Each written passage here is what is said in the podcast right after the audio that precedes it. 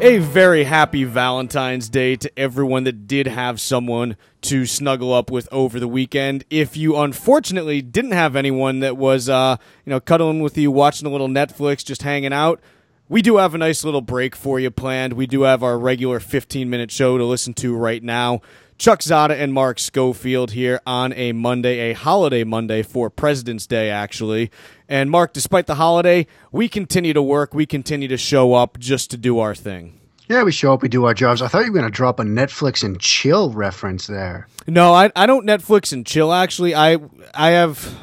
I got a sweating problem, man. I Netflix if I get like a blanket going over me, man, it is it is brutal, actually. I do not Netflix oh and chill. Oh, that's that's a little too much information. I try to draft breakdown and chill, but that never works.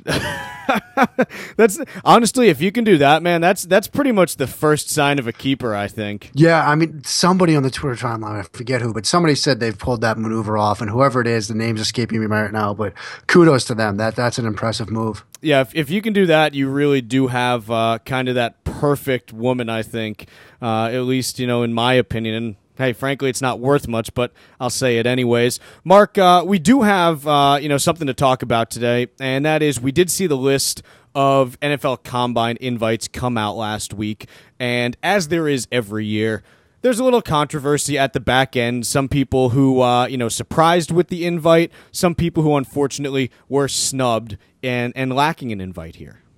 Yeah, I mean, we see this every year. The list comes out and, you know, people, you know, dive into the list and they say, oh, these guys shouldn't be here. I mean, there are some guys that are more deserving, like players X, Y, and Z. And Combine is just one of many steps in the process. Guys that didn't get invited, they'll get a chance at pro days to show what they can do. Guys that did get invited might not hear their name called. I mean, every year we have guys that make it to the Combine that don't get drafted on draft day. So it's interesting, but gives us one thing to talk about, so we should dive in. Yeah, and, and as you said, look, it's not the end of the road here, but when when you talk about a guy who got snubbed, who who who's really at the top of uh, your list in terms of someone who you believe should be there? I mean, a name's the name that jumped out to most people, I think, at the start was Jake Coker, quarterback from Alabama. Um, obviously, helped Alabama win a national title. He was down under the Senior Bowl. Uh, people kind of expected he'd at least get a Combine invite, but he wasn't one of the players invited. There were eighteen quarterbacks invited. Um, among them, Vernon Adams from Oregon, the F C S transfer from Eastern Washington to the Ducks, um, did some nice things during Shrine Game Week that Jeff Risden told us about. So Coker was the first name, I think, that jumped out at me. What about you? Well, the, the two that stood out to me, one was Jay Lee from Baylor. I thought, uh, right. you know, he's a guy that obviously we saw him down at the Senior Bowl. Uh, and, and while, you know, he wasn't someone that stood out and you said, wow, this guy is, you know, a surefire, you know, first day or second day pick, you said, okay, this, this kid can play, and I'd like to see how he ends up testing there. So he's a guy that I think, you know, I would have liked to see there. Uh, another guy that I know a lot of folks were talking about was Kevin Byard. Right. Uh, you know, he's a guy, and you just look at the production just from that standpoint, and you say, look, this guy clearly can produce this. The guy clearly has ability here. Let's see just what he can do in terms of uh, his testing compared to other prospects. And at least for me, and this is how I look at the testing in terms of what it means, is obviously we know that how fast you run a forty in you know, spandex and, you know, an indoor environment where everything's climate controlled. We know it doesn't tell you that much about how good of a football player you are, but I view this almost, it's it's like preparing for a test, and it lets you know, look, how seriously are these guys going to prepare for that test? It lets you see the amount of work that they will do in order to do whatever is necessary to bump their draft stock, and that's how I view this, and to not see a guy like this there, you just don't get that extra sense of, okay, how hard is he going to prepare for this? And that's, it's a little disappointing to me. Yeah. I mean, another interesting aspect to this that doesn't get a lot of coverage are the regional combines. Yep. That we already had one go down, down in Houston, and a guy that was pointed to to be one of the bigger combine snubs, Jatavis Brown, the Akron linebacker who had a great week in the uh, N F L P A uh, game, which is another sort of the lower level um, collegiate all-star games, um, ran a four four seven forty. And again, linebackers not going to be tasked with running a straight line forty yard dash too much, but that certainly got people's attention. So you know, the combine that everybody knows, the one in Indianapolis, the main one, that gets all the headlines. But there are these regional combines where guys that get snubbed can show what you're talking about. They can show two scouts, two N F L teams, look, they can get ready. They can take that test as well. Yeah, it's it's something just that you want to be able to see, and obviously the regional combines do give an additional window into uh, that pre-test and pre-draft preparation there. I look at another one, and this is, you know, obviously I'm partial to kickers. I look at Ross Martin of Duke right. being uh, snubbed here. It doesn't make sense just kind of in general, and then when you look at some of the other specialists that ended up there, in particular, John Lunsford from Liberty, who... I have never met John. Uh, I you know I watched some of his tape, and you know he, he doesn't have a bad you know overall motion there. But I look at the results and I say, look, this is a guy who simply did not have an accurate leg uh, from forty to forty-nine yards. Was not capable of hitting fifty percent in that at that distance there. And I, I simply look there and I wonder what exactly do N F L teams want to see? Who wants to talk to him in interviews there? Just because. I don't see the production that warrants additional scrutiny. It doesn't make sense, especially when you have a guy like Martin who, at a cold and windy Senior Bowl practice session, you know, is drilling sixty-yarders, fifty-three-yarders. You sit there and you say, how is this not a kid that you want to talk to more?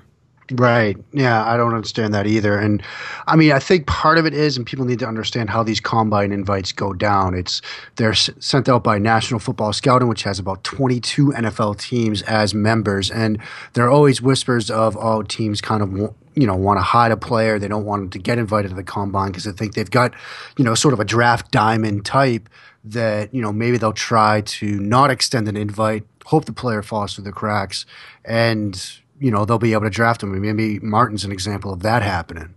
Yeah, it, it could be. I mean, obviously, look, with if there's one thing that always happens during draft season, it is teams trying to get the drop on everyone else just by, you know, either whispering too strongly that they're looking at someone or trying to slow play it and pretend that they have no interest in someone. So there's no doubt that you get into, you know, this time of year and teams are just trying to play games with each other just to see if they can get an extra edge and just pick up a little extra value. It's a case of, you know, look, can I somehow get this guy who I want in the third round to slide to the fourth round? You know, it's you talk about those types of games. You're not going to pick up anything huge, obviously, because everyone's looking at the same prospect pool, but it's just, can I wait an extra round if possible and pick up an extra need somewhere else? There's no doubt that you see that.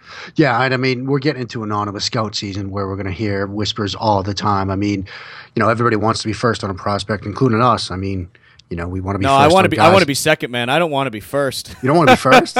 No, I'm just kidding. Of course no, I do. Everybody wants to be first on a guy. But, I mean, the main kind of story here is that don't believe everything you read, see, hear, watch now until the draft is over, because we are into that anonymous scout season where it's going to be, oh, you know, this scout says that Jared Goff won't last to the third pick or whatever. And then, you know, that sends rumor mills into motion. And it's really because, you know, a team wants to hope, you know, draft somebody else, but they're trying to get somebody to trade up or who knows what happens. But we're going to hear all sorts of stories from now until the time the draft is over. So I guess that's why it's fun. Exactly. So you get all that talk that goes in there. And obviously that's going to be something that we're going to hopefully try to sort out the fact from fiction over the next couple months as we lead up to the draft here. Uh, another topic I think that is going to be ripe for speculation, though, Mark, and this is more down your way, uh, you being uh, pretty close to the D C area. Oh boy. I see where you're going. Yeah, you see where I'm going. We're going to talk a little Supreme Court here on oh the boy. N F L on, on the Inside the Pylon podcast. How about that? I, I did say that we were going to rebrand. I, I did put out a tweet. This is me doing it for the main account, that we were going to rebrand as Inside the Bench for the next couple of months. We we should. I mean, let's let's talk about this and, and not obviously. Look, I am not a Supreme Court scholar. I. I, I pretty much look, I could tell you Marbury versus Madison, that's about as far as I can get you at there this you point. Let's, it's a big one. It's a big one. I know. I, I follow all the big ones, obviously. It's it's what what I try to do. Let's let's talk though. We've got an open spot on the Supreme Court bench. And my my question is, if you could pick one either player, coach, executive, one person who is in any way involved with the N F L to fill that open spot, who do you go with? I got two suggestions. Do you want both of them? Or do you want my first? Why I assume you're gonna. Why don't you, you go with one, too. and then I'll I'll come back with one after that. Okay, I really want to get to both. Are you gonna make? You're gonna force me to pick one? No, I'll be quick, man. I'm a kicker. We don't we don't okay. have much time. All we right. get three seconds and we're out. First one, Bill Belichick. You'd think that Bill Belichick would be a good Supreme Court justice. I think justice. he would be a tremendous Supreme Court justice. A, Wesleyan guy. I got to stand up for my Wesleyan guy here, number one. Number two, he's a guy that I think when presented with a question that he doesn't know the answer to, he will do everything he can to find the answer to that specific example, the Deflategate saga, when he spent... as he told us in that press conference, was a, which was a masterful work, that press conference, how much time he spent examining the air pressure of footballs and the weather mechanisms behind air pressure in footballs dropping based upon atmospheric conditions. So you mean to tell me that guy's not going to get faced with a, you know, a case about pr- perhaps the Commerce Clause and then dig his teeth into it and find out everything he can on it to make the best, best informed decision? Well, here, here's the issue I have with Belichick is you put him and Clarence Thomas in a room together, and you pretty much end up with an area where sound goes to die. Those two are not, you know, you're not going to have a whole lot of conversation going on there. So this is true. You know, this is true. You got, I'm kind of looking for someone who's going to, I want someone who's a little younger, who's going to lead the court in, I think, just a, a general positive direction here. And so my first pick, if I were nominating someone from the N F L to the Supreme Court, I'm going Brandon Marshall. Oh, I'm going like Brandon that. Marshall. Brandon Marshall, you've got a guy who you go back ten years ago, and there's a lot of people that thought Brandon Marshall would be out of the N F L, didn't have the temperament to be in the N F L, was going to talk his way out of the game, just end up, you know, being out of the game completely. You've got a guy who has turned his life around, is an advocate for people with mental illness now, and and generally I think someone who's thoughtful, who, you know, looks at both sides of issues. I think he would be outstanding on that Supreme Court. That's a really good pick. I mean, he's, you know, it seems like he's an extremely deep, thoughtful guy. I, I think that's a very good selection. I Plus, like that. I also I got to look at this in terms of age. You know, Belichick is what, in his mid sixties now. Yeah, with Marshall, with Marshall, I'm getting someone in his mid thirties. That's a much longer. You talk about length of career here. You know, that's what I'm looking for. I want a guy who's going to stick around for a while. That's, you know, that's key for me on the court. Okay. Who's who's number two for you? Okay. Well, assuming that I can't get Bill Belichick through his Senate confirmation hearing, and imagine his confirmation hearing. Yeah, it's probably this is probably. I mean, it, he would just sit there and just say yes or no to pretty much every question. Um, okay, so my other choice, we extend the football world to the media world. I have, I think, someone who would make an incredible Supreme Court justice, because one of the roles of justices, of course, is questioning during oral arguments. You want somebody. Antonin Scalia. Justice Scalia was incredible. If you ever read transcripts of, you know, oral arguments, he was precise with his questions. He was, you know, a witty man as well. But somebody that I think has done a tremendous job in that arena of questioning a figure, Rachel Nichols. Okay. Yep. I, okay. Um, the the press conference at last year's Super Bowl, or around last year's Super Bowl, when she pretty much flayed Goodell wide open, was just masterful. And I'd love to see her questioning people from the bench. So Rachel Nichols. Okay, so Rachel Nichols. So you got Bill Belichick and Rachel Nichols. Those are going to yeah, be your two those nominees. Those would be my two. And, you know, given the fact that I don't think I'm getting Belichick through a confirmation hearing, it looks like I'm rolling with Rachel. Okay, so you're going to roll with Rachel. I'm going to go I'm going to go for my second one. I want someone cool under pressure. I'm going Adam Vinatieri, because there is never a moment that's too big for him. And on the Supreme Court, your name is going to be out there in the history books, and you have to be sure that you are making the best decision possible. Adam Vinatieri, you've got nerves of steel. You've got two Super Bowl winning kicks, the snowball kick. That That is my number two. So I'm putting up Brandon Marshall, uh, Brandon Marshall rather, and Adam Vinatieri as my two nominees for the Supreme Court. I wonder what the Vegas odds would have been on you picking a kicker, specifically Vinatieri, for this answer. One to two. Yeah, probably. Maybe I mean, even it might have been worse than that. You might, uh, it, they it, wouldn't have put odds on it. That would have been off the board. It, it would have been worse than even money. There's yeah. there's no chance. So yeah. that's what we've got uh, in terms of who we're nominating to the Supreme Court. Uh, we do have our Twitter question of the day now, which I am just pulling up. Uh, came into our Twitter feed a little bit earlier. This came from Joey, who has the. Uh, What is it, the Twitter handle? Is that what we call the it? Twitter handle. I think that's what we call it. Okay, the Twitter handle. His Twitter handle is Joey A. Libro, and he says, most underrated prospect in the twenty sixteen class. Mark, what do you got? That's a tough one. I mean, you know, I'm probably going to go quarterback with this. And, you know, maybe it's recency bias. Maybe it's he really is, I think, an underrated guy. I don't think he's going to be underrated for long. And that's Cardale Jones. I think, you know, there was a lot of hype around him last year, you know, that sort of magical run to the national championship. You know, he's kind of, you know, he struggled a little bit at times this season, you know, shared some time with J T Barrett, didn't play down the stretch. But I think when you look at his tools as a quarterback, as an athlete, as a passer, somebody that can play with play speed, I think once teams start to give him another look, he'll probably rise up boards. But right now, I think he's kind of flying under the radar. Okay, I'm going to go, in terms of, I think, most underrated draft prospect, I'm going to go Jeremy Cash from Duke. And okay. Cash is a guy, and look, we've been upfront about the fact that he is not great in coverage. It's not something he was asked to do a lot of.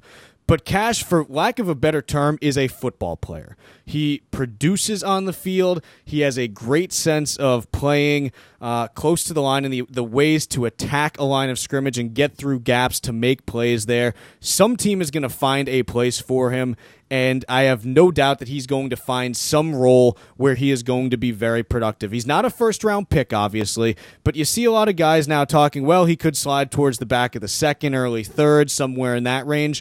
This is a kid who all he did through his entire time, and look, he was playing on some Duke teams that didn't give him, you know, a lot of uh, protection in front of him. He would see situations where, look, he's got, you know, multiple uh, blockers coming at him, and a situation where, look, he's got to split a double team, read where he's going, trying to make a play there, and anything he was asked to do near that line of scrimmage, he was able to do. He's kind of a tweener in that he doesn't quite have the size to be a linebacker. Not sure if you've got the frame to put the, you know, the the weight on to get him into that position full time, but he's a guy that I absolutely think people are starting to undervalue right now just because they say, look, he can't defend the pass enough. There is still a place in the N F L for someone with his ability at the line of scrimmage, both against the run and rushing the passer.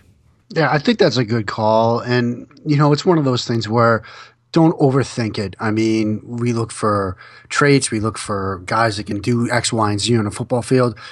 Sometimes you just see a guy, you know he can play football. Don't overthink it. Let him play football for your team. We're wrapped up for uh, this show, though. We are out of time for the day. We will be back tomorrow on Inside the Pylon, the Quick Kicks podcast. Chuck Zodda, Mark Schofield. We'll see you later.